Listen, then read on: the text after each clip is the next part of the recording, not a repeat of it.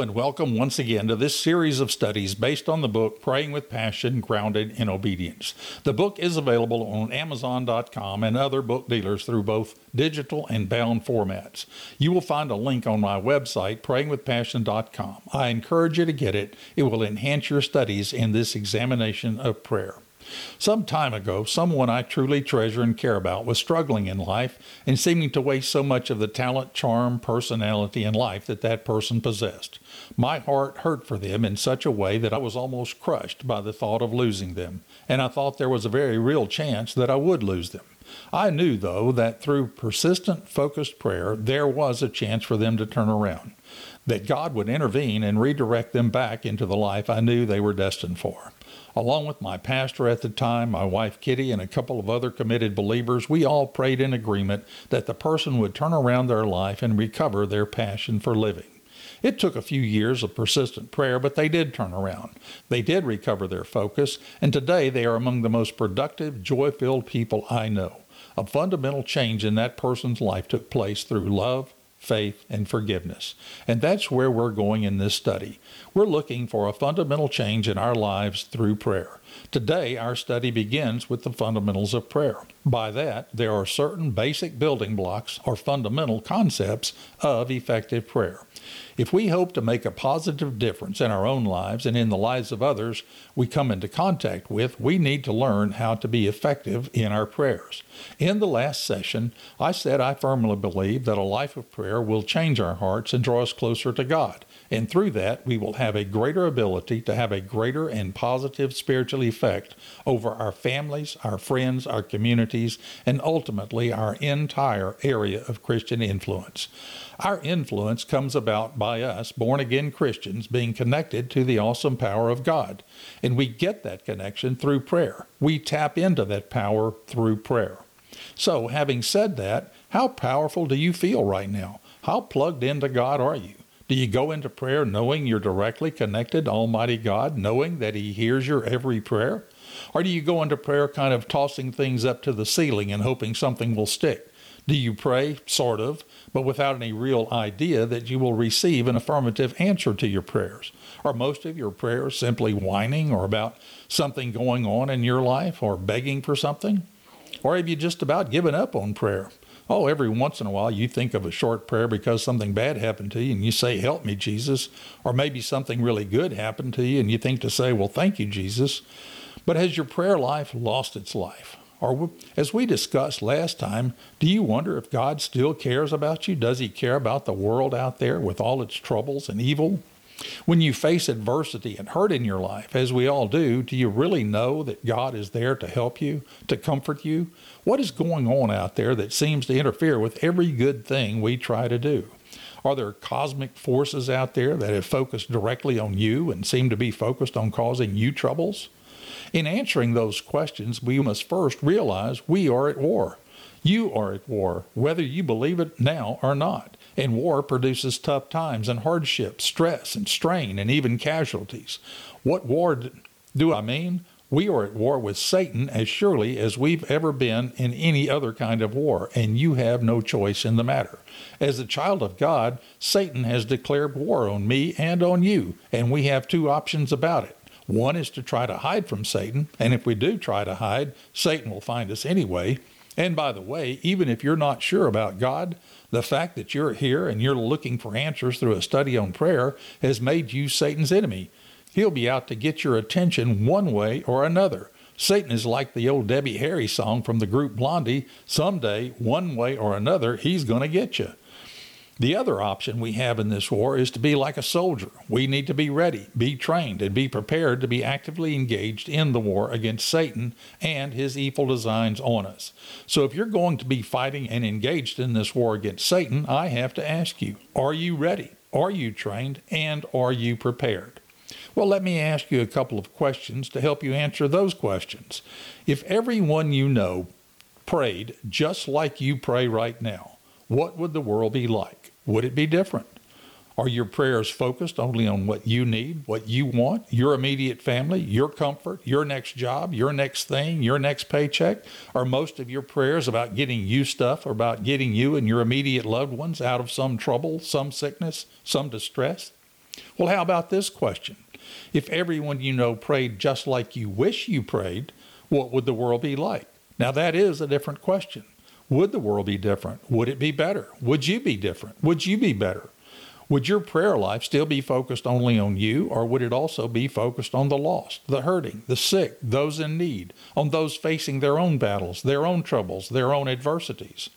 Would your prayer life reflect the fruit of the Spirit of love, joy, peace, patience, kindness, and the other fruits?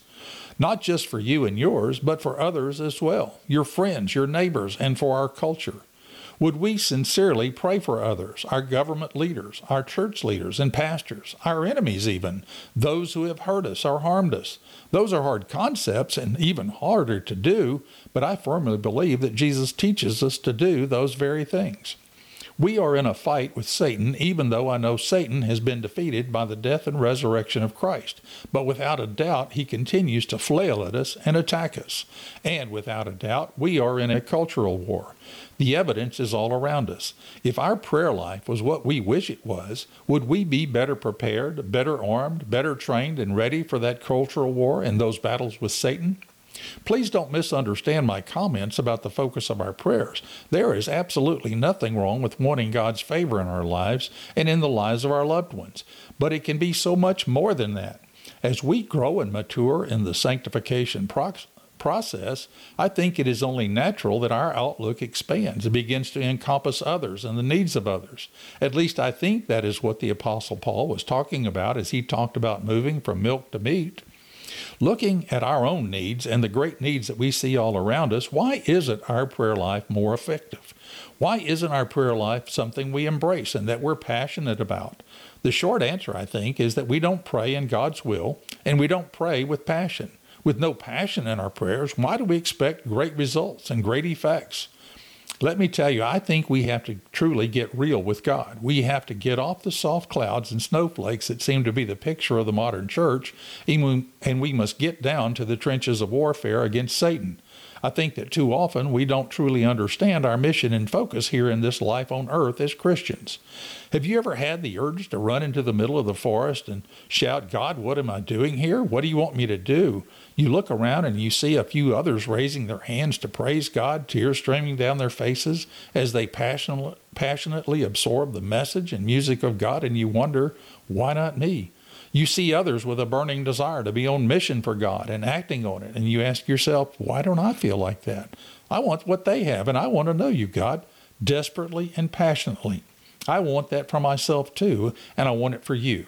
So, as I've said, my mission with this study on prayer is to help you get an understanding of the power of prayer and to help you get joy back into your prayer life, to make a difference in your own life and in the lives of others through prayer. In doing that, I've come to believe that there are three fundamentals of prayer that every Christian must recognize, embrace, and practice before we will see affirmative answers to our prayers, before we will get that joy back into our prayer life, and before we will have passion in our prayer, and before we can have a proper foundation for prayer. Those three fundamentals are faith, love, and forgiveness. Each of those fundamentals is backed by or authored by one of the elements of the Trinity, the Godhead, of the Father, the Son, and the Holy Spirit. First, let's talk about faith. How does faith work? That question will remain long after we try to explain it. If faith were fully understandable, it would no longer be faith. It would be something else like knowledge or certainty or facts. Prayer starts out with the basic understanding that it works through faith. The Bible says in Hebrews 11:6, "Without faith it is impossible to please God, because anyone who comes to him must believe that he exists and that he rewards those who earnestly seek him." God the Father is the author and source of our faith. As I said before, faith is a gift to us from God, yet we gain faith only when we actively look for it. We cannot be passive about our faith. It won't just automatically come to us. We must develop the faith that has been given to us through our salvation. Not only do we embrace our faith, we must also consciously exercise our faith. Jesus said in Matthew 17 20 that if you have faith as small as a mustard seed, you can say to this mountain, Move from here to there, and it will move. Nothing will be impossible for you. That statement by Jesus intimidates us, at least it does me, because none of us has ever moved a mountain by our prayers. I've never even moved a rock through prayer, let alone a mountain. Yet we all claim to believe the Word of God as given in the Bible is true. In the verse above, Jesus is teaching us at least two things, and neither has anything to do with reconfiguring the landscape. First, it only takes a small amount of true faith for God to move and for us to see supernatural things begin to happen. The moving of God by our feeble words and actions seems impossible until we understand God's infinite power and His great love for us. Our tapping into that infinite power is only possible when we have a relationship to and fellowship with God through prayer. Having that relationship and fellowship must come through the intentional exercise of faith. Receiving and embracing the gift of faith is very much a rational decision. It is something that we physically and mentally decide to do. Faith is not some mystical fog that enshrouds us and through some transcendental phenomena anoints us with this thing we call faith. Faith isn't voodoo. Hebrews 11:1 says, "Now faith is being sure of what we hope for and certain of what we do not see." The essence of spiritual faith is a decision we make rationally and in light of what we have come to know in the spiritual world. Yet, when it comes to using our faith to believe that God will do what He says He will do, our faith fails us, or rather, we fail our faith. When it comes to using so little faith that it is measured by a mustard seed, which is the smallest of seeds that we can imagine, we decide on our own that such faith is beyond us. We've heard the words, but too often lack the trust necessary to exercise even that mustard seed's worth of faith. And until we recognize that we do have that faith in us, we will continue to deal with our human adversities and human problems in our own human way and only within our own human power. Romans 12:3 says, "For by the grace given to me I say to every one among you not to think of himself more highly than he ought to think, but to think with sober judgment, each according to the measure of faith God has assigned." God has given us faith. God has assigned us faith. Faith makes us think, imagine, and dream. It pushes out clutter. Faith gives us eyes inside ourselves. Faith makes our lives a living testimony to God's power. I won't let Satan tell me I have no faith or not enough faith.